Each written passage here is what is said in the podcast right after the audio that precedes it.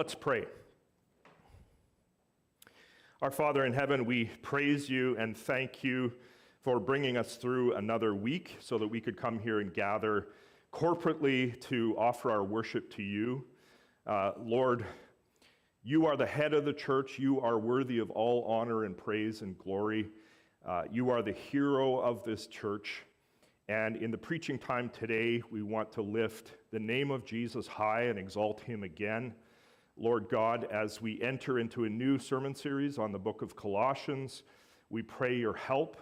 We pray, Spirit, that you would do your work amongst us, whatever that work may be, and it may take many different forms. But we pray, Lord, do that, come amongst us. Wield your word, Spirit, and change us, transform us, encourage us, lop parts off of us that need to be lopped off, add parts uh, so that we look increasingly like Jesus Christ. We pray these things in Jesus' name. Amen. Well, this morning we are starting a journey, a fresh journey through this letter, this New Testament letter called Colossians. And our journey of 16 planned sermons uh, will take us, if the Lord wills, up to the end of July. This letter, we're going to jump right in here. This, this epistle, this letter called Colossians, was written by the Apostle Paul. And it ended up, the letter did, it ended up originally in the hands of the first century church in the city of Colossae. Now, the names on that map are a little small. Hopefully, you can make them out. The ancient city of uh, Colossae, it's marked there in white print, uh, just to the right of center on the map. This city sat in what is modern day southwestern Turkey. It was a city that had once upon a time enjoyed a thriving wool industry.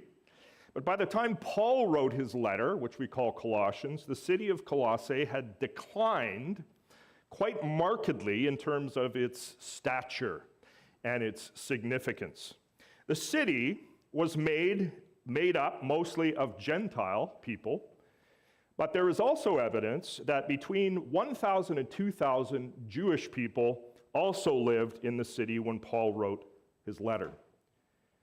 It's important to recognize that Paul never had visited the city of Colossae. He had never personally visited the church there. In fact, it had been this man who was native to the city of Colossae, a man named Epaphras, who had brought the gospel to the city during a time when Paul had been only about 130 kilometers away over in Ephesus preaching and teaching. But now, only about six or seven years after this church had been planted, Paul the Apostle wrote to the church. And why did he do that? Well, because Epaphras had come to visit Paul as Paul sat in his Roman prison. You see Rome there, if, if your eyes are good, way, way, way up to the left hand corner of the map there in white. Rome was the city where Paul was in captivity. As he wrote Colossians, he was in captivity because of his gospel activities.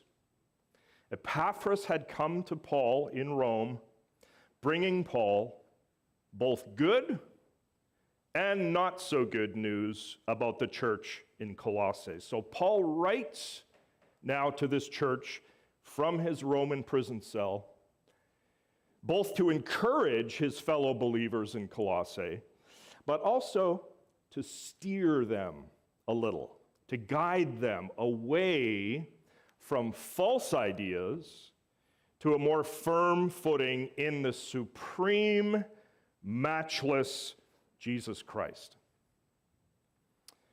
The letter opens with Paul's greeting Paul, an apostle of Christ Jesus, by the will of God. Paul identifies himself as an apostle of Jesus Christ. That is to say, that Paul, though he had not been one of the original 12, Paul had also been called specially, authorized, and sent out as an emissary of Jesus Christ, just as the original 12 had. And notice here, Paul is a divinely authorized, sent apostle of who? Of Christ Jesus. Now, the word Christ, we would be tempted maybe in reading this intro to kind of gloss over this. But the word Christ is the Greek equivalent of the Hebrew word Messiah. Paul is an apostle of Messiah, Jesus. This is significant.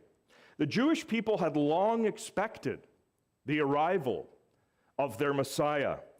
The whole story of the Jewish people had included this yearning for Messiah's arrival. The underlying claim here in verse 1 is that the Messiah has come, and he is to be identified with this Jesus person who had hailed from Nazareth. Messiah Jesus. And, and Paul's authorization as an apostle of Messiah Jesus had happened, he said, how? By the will of God. In other words, Paul had not organized his own role as an apostle. He had not simply decided himself one day that he should be an apostle. No, the risen Messiah Jesus, we remember the story, had personally shown up, hadn't he, in front of Paul on the Damascus Road that day and very, very dramatically, Jesus had authoritatively called and commissioned Paul for the role of apostle. In this greeting to the Colossian church, Paul brings in another person. Why, friends? Because Christianity is a community thing, isn't it? Timothy, our brother. Who's Timothy? Well, he's younger than Paul, and Timothy had proven to be a trusted, very valuable co laborer in ministry. And it's quite probable that Timothy here was acting as a sort of secretary. Timothy was acting as, as a person who was writing down in this letter what the elder Paul was dictating verbally to him there in the prison. Timothy, our brother. Now, what kind of word is that? Brother. It's a family word, yes? Timothy is part of God's family. Paul is part of God's family. You and I are part of God's family if Jesus Christ is our Lord and Savior.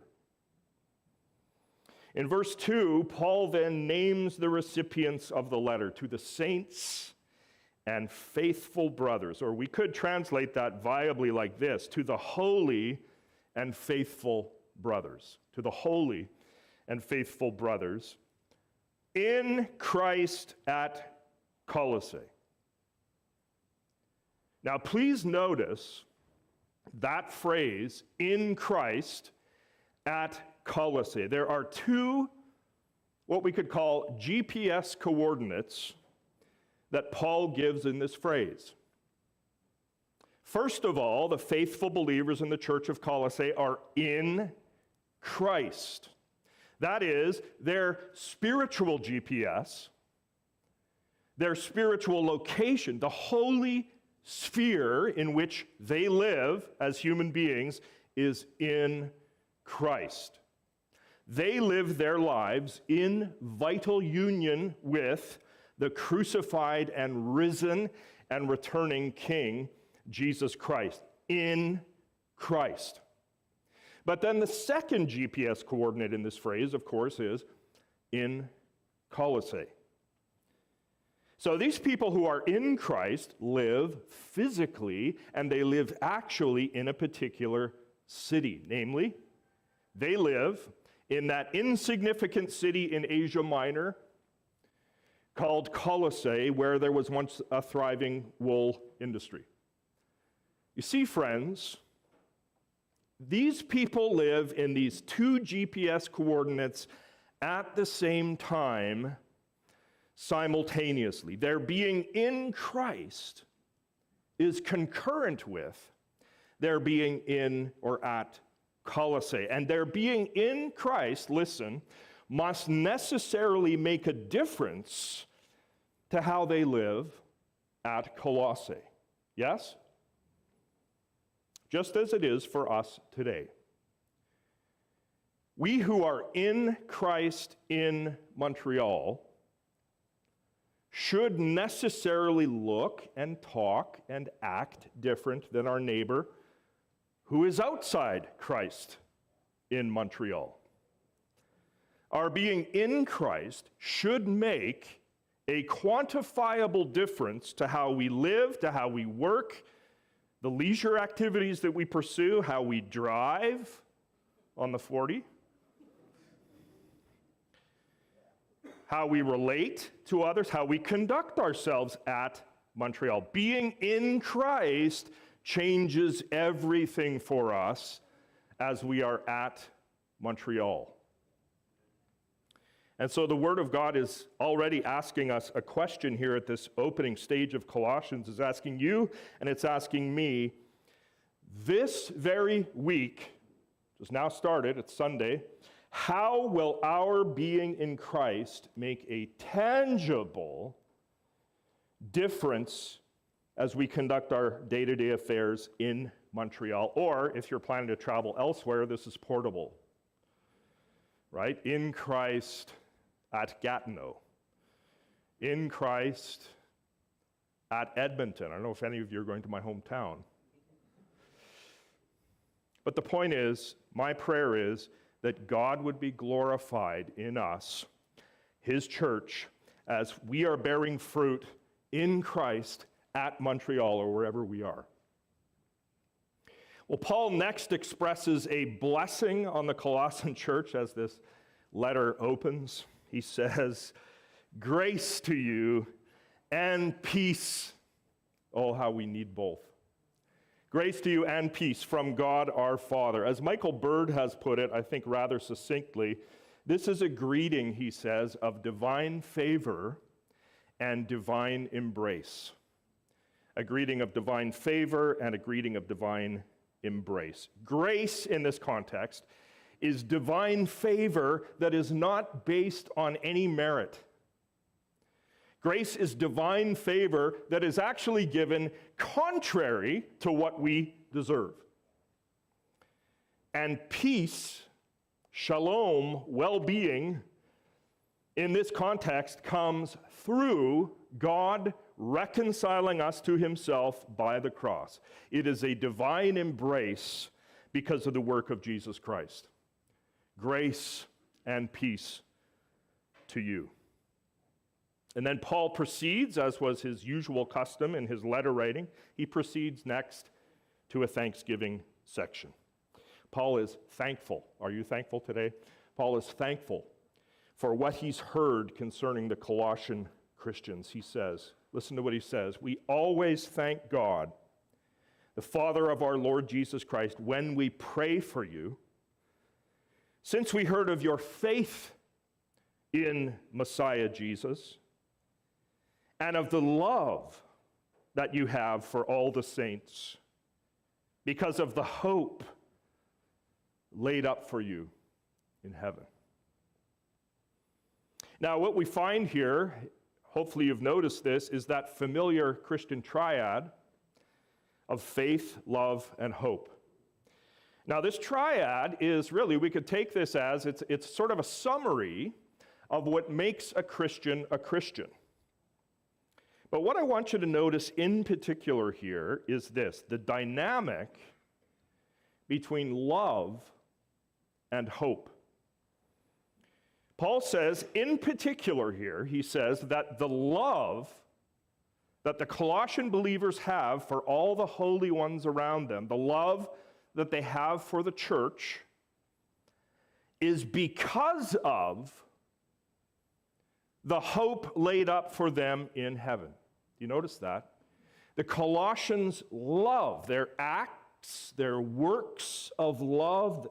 These things spring from the hope that they have. So that hope, friends, is the wellspring here. Hope is the origin of, hope is the basis of love. Love blossoms out of hope. Now, last Sunday was Easter Sunday. And if you were with us, we exulted together in our time of worship over our great hope. Our great and sure hope as believers in Jesus Christ is the resurrection of our bodies. One day we will be given transformed bodies. Yes, we will enjoy the same everlasting, imagine it, the same everlasting condition as the risen Jesus. Because of his first fruits resurrection, we as believers will likewise be raised, the Bible teaches, to everlasting physical life, and this will happen on the last day. This is our great hope, and this hope will not disappoint. Are you with me this morning?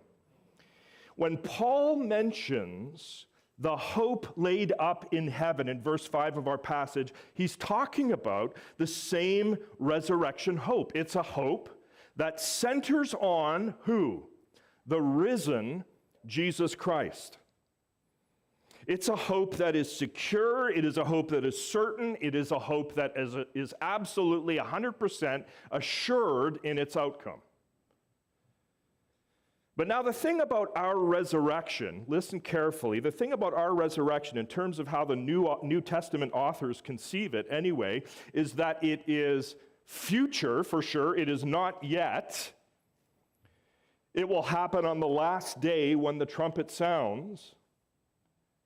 But yet, it is also already. Resurrection is now, in a sense. So Paul can say in this very letter, in Colossians 3, verse 1, that believers already have been raised with Christ. We have been raised with Christ. That is, already we are living as believers, we are living in resurrection power. Already we have been raised, in a sense, even as we await our physical resurrection, which is not yet. So that the resurrection for the believer, we could summarize it this way the resurrection is already, not yet.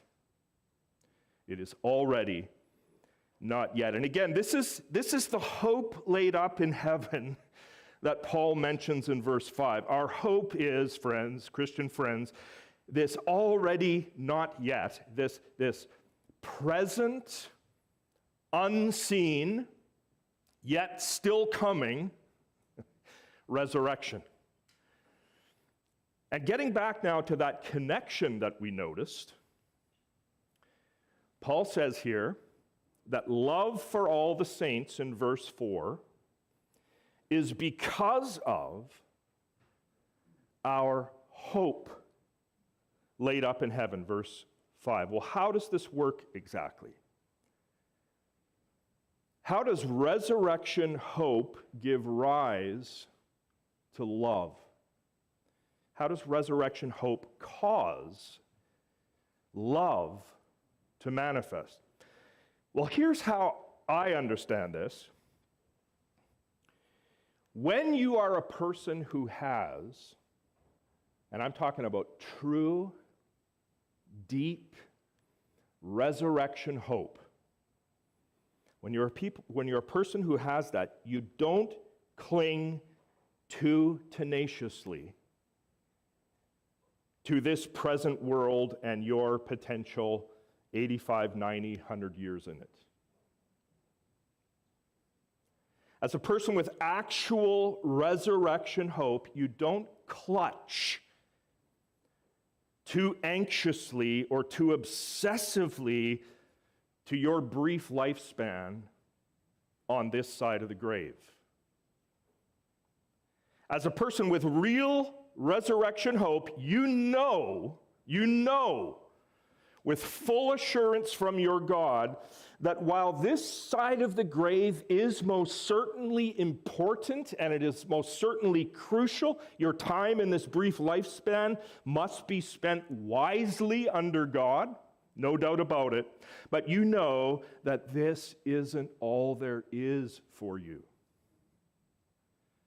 And this knowledge, this, this resurrection hope, has the effect, friends, of freeing you to love others with your time here.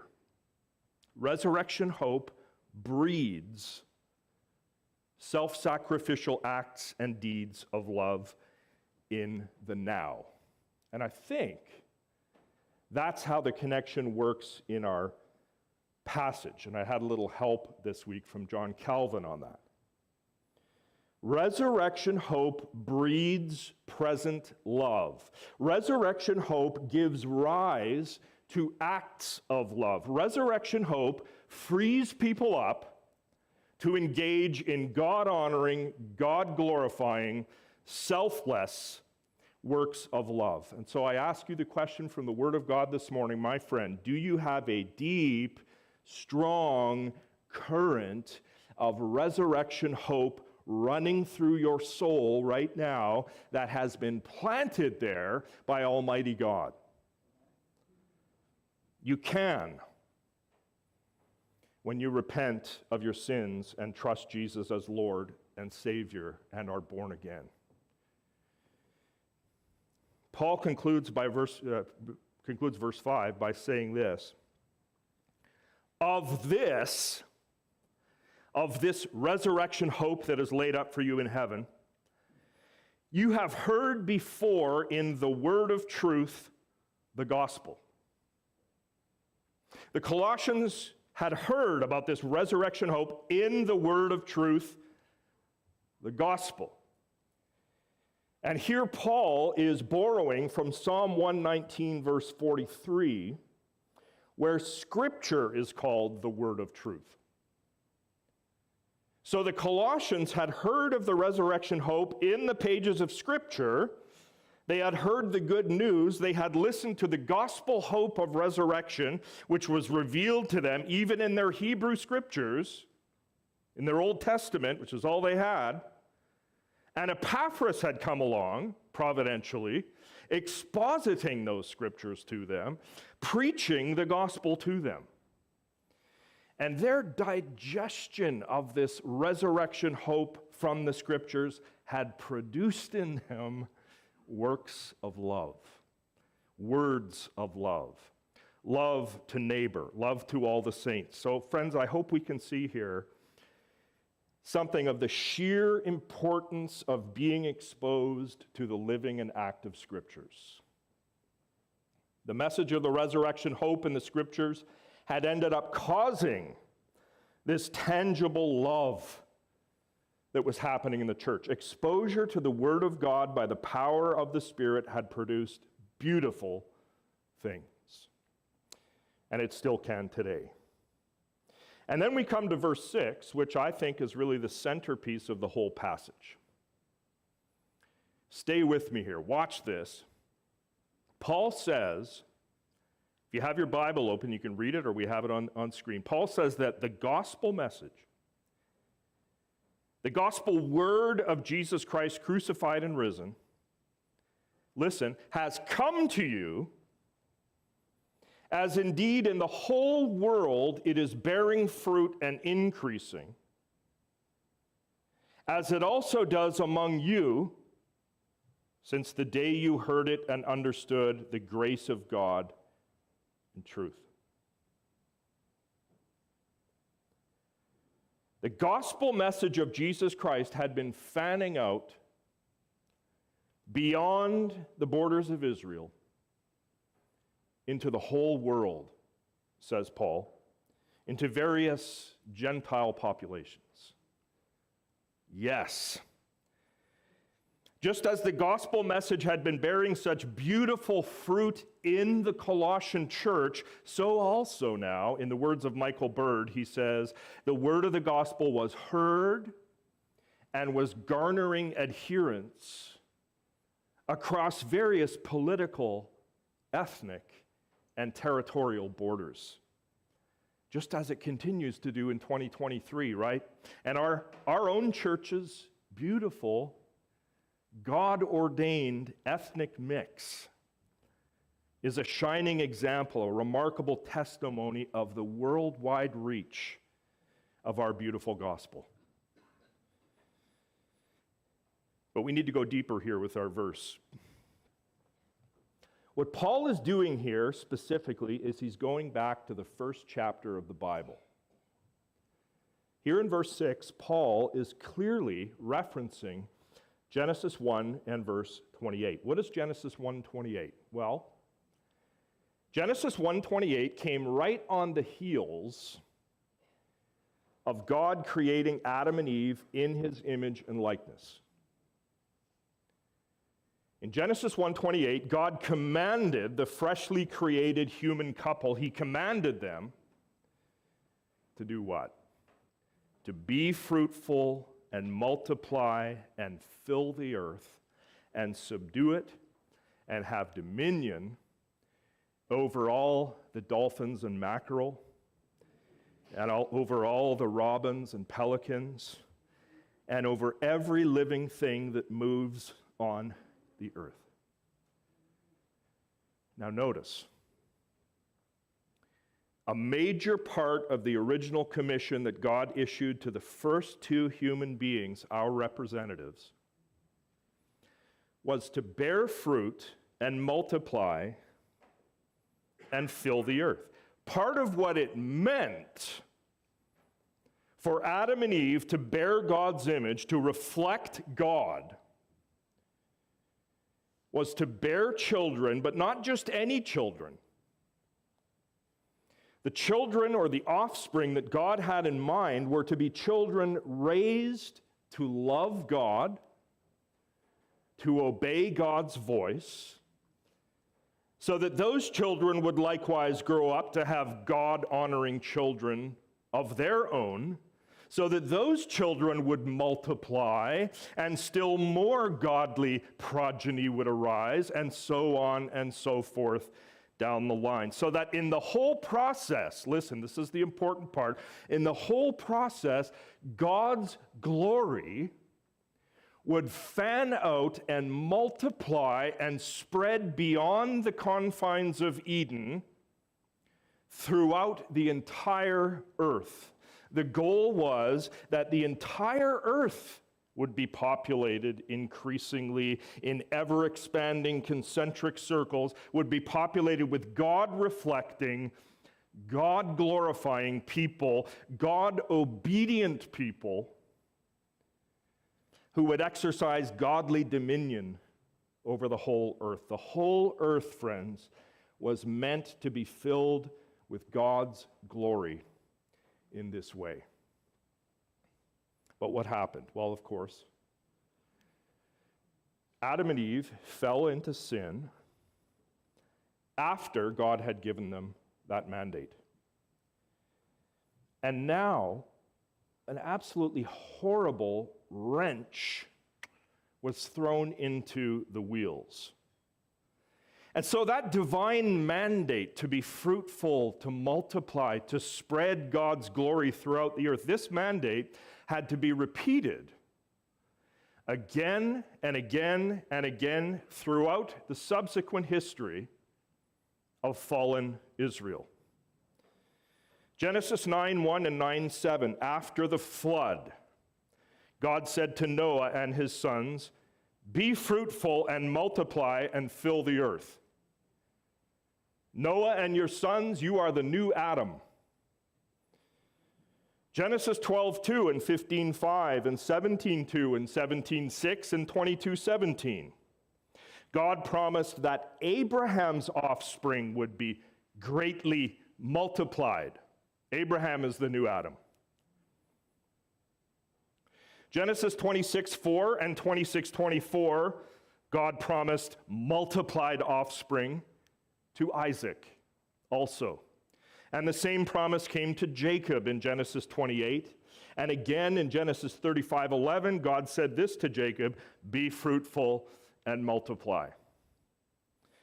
And in both Genesis 47 27 and Exodus 1 7, we learn that now the people of Israel, the whole nation, were fruitful and they multiplied even while they were in Egypt. And so it goes throughout the rest of the Old Testament. This idea of being fruitful and multiplying crops up again in Leviticus 26 9, Psalm 107 38, Isaiah 51 2, Jeremiah 3 16 and 23 3, Ezekiel 36 11. Again, friends, let's grasp the idea here. All along, God's design was that His glory would spread and multiply and increase throughout the earth as His image bearers. That's you and I. As His image bearers obeyed His voice, obeyed His word, loved His commands, complied with His commands. If God's glory was to be spread worldwide through human beings, those human beings would have to live in obedience to God's commands. They would have to live in compliance with his life giving word, which is precisely where Adam and Eve failed as they contravened what God had commanded. They disobeyed his word. So, that a huge part of the idea of God's glory spreading throughout the earth is God's word spreading throughout the earth through people who loved and obeyed and lived out that word. And, friends, it's all of this.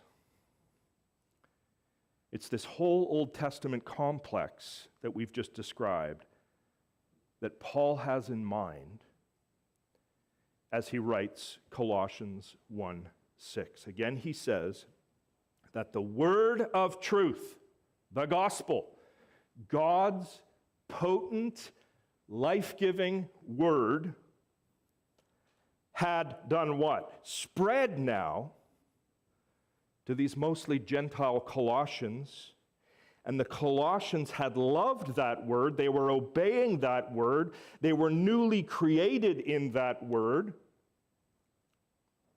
They were in not the first Adam now, but the last Adam, the crucified and risen Jesus Christ. The Colossians were part of the new creation. They were united with the last Adam. And Paul says here that the same word of God that had come to them was in fact doing what? Bearing fruit and growing. That's Genesis 1:28 language. God's plan all along throughout the entire Bible, his word bearing fruit and growing in the whole world, the whole world. God's glorious world, word, his glorious revelation, his glorious voice, his glory was spreading throughout the entire world to Gentiles, praise God, hallelujah, and Jews alike. The Genesis 1 mandate was being fulfilled now in a new and in an escalated key that centered in the crucified and risen Jesus Christ. God's literal glory, think of it, his literal glory had descended to earth in the person of his son Jesus Christ. And now, those united with Jesus, his church, those united with the last Adam, those in the new creation, like the Colossian believers and Paul himself, Epaphras, Timothy, they were spreading and they were multiplying the glory of God. His word was reaching the ends of the earth. And where the Colossian Christians were concerned, there had been that day. Notice, Paul says in verse 6 that day when they had heard and understood the grace of God in truth. That day was like day one of creation. And God said, Let there be rebirth by my Spirit for these Colossian people and there was. And this living gospel had come to them, notice in verse 7, it had come from who?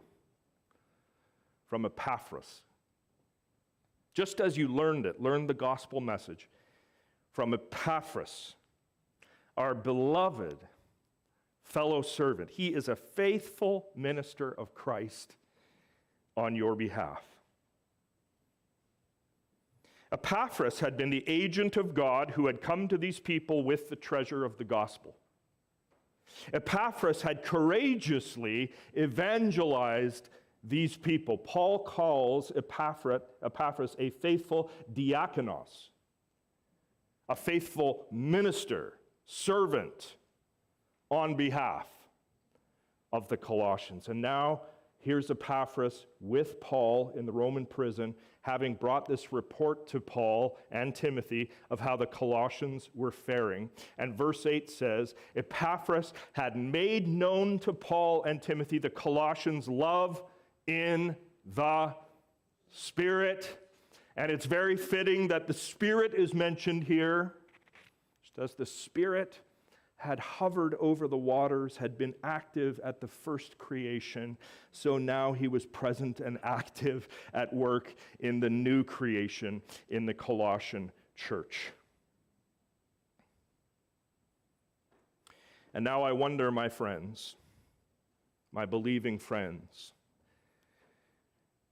can you think of an individual or individuals who spread multiplied the glory of God, the Word of God, in your direction. Who was it who first gave the gospel of truth to you? From whom did the saving message of Jesus Christ first come to you? Was there an Epaphras in your life? And who was that person? Who is that person? If that person is still alive, have you taken time to pick up the phone and thank them lately? And likewise, the more challenging question for us if you're a person who has the treasure of the gospel, are you being an Epaphras to someone right now? And I don't leave myself out. I ask myself the very same question When was the last time I risked sharing the precious gospel with someone in my life who needs to hear that message? Are we being Epaphrases in our circles, whatever circle you're in, faithful ministers of the word of truth? Are we serving in proactive fashion to increase and multiply God's word throughout our neighborhoods, throughout Montreal? Is being in Christ at Montreal something we are taking seriously? May the Lord help us to be faithful witnesses of the treasure that we have in Jesus Christ. Believers, I want to bring encouragement. Never forget, as you go out later today, never forget that you and I have a great gospel, a great gospel, a great gospel to share with a spiritually starved world. I leave you now to reflect a little on this, I think, fantastic quote. I've come back to it often from the late Scottish pastor James Stewart, a different James Stewart than the movie actor. Stewart said the following concerning the sheer greatness of the gospel that we are to be spreading that came to the Colossians through Epaphras. It's the same gospel we have today. Stewart wrote this quote, Think of the news you and I are commanded to declare that God has invaded history with power and great glory that in the day of man's terrible need, a second Adam has come forth to the fight and to the rescue. That in the cross, the supreme triumph of naked evil has been turned once for all to irrevocable defeat. Hallelujah. That Christ is alive now and present through his Spirit that through the risen Christ there has been let loose into the world a force which can transform life beyond recognition. This is the most momentous message human lips were ever charged to speak. Hallelujah and praise God. So go forth from here. I want to challenge you Spread the perfume of the great gospel of Jesus Christ. Spread his glory. Multiply, increase it. Lift high his great name in your circles. Let's pray. Father, you have made us ambassadors as believers. Sometimes we forget the import and the importance of that. I pray, Lord, that by your Spirit, as you have reminded us today, help us to jump on opportunities that you give us to spread the gospel, to multiply and increase your glory throughout a starving world. And particularly in our day, Lord, it is showing signs of great spiritual starvation. So I pray, Lord, that we would be ambassadors going out, doing this great work in the power of the Spirit, not fearing because you are with us. I pray in Jesus' name. Amen.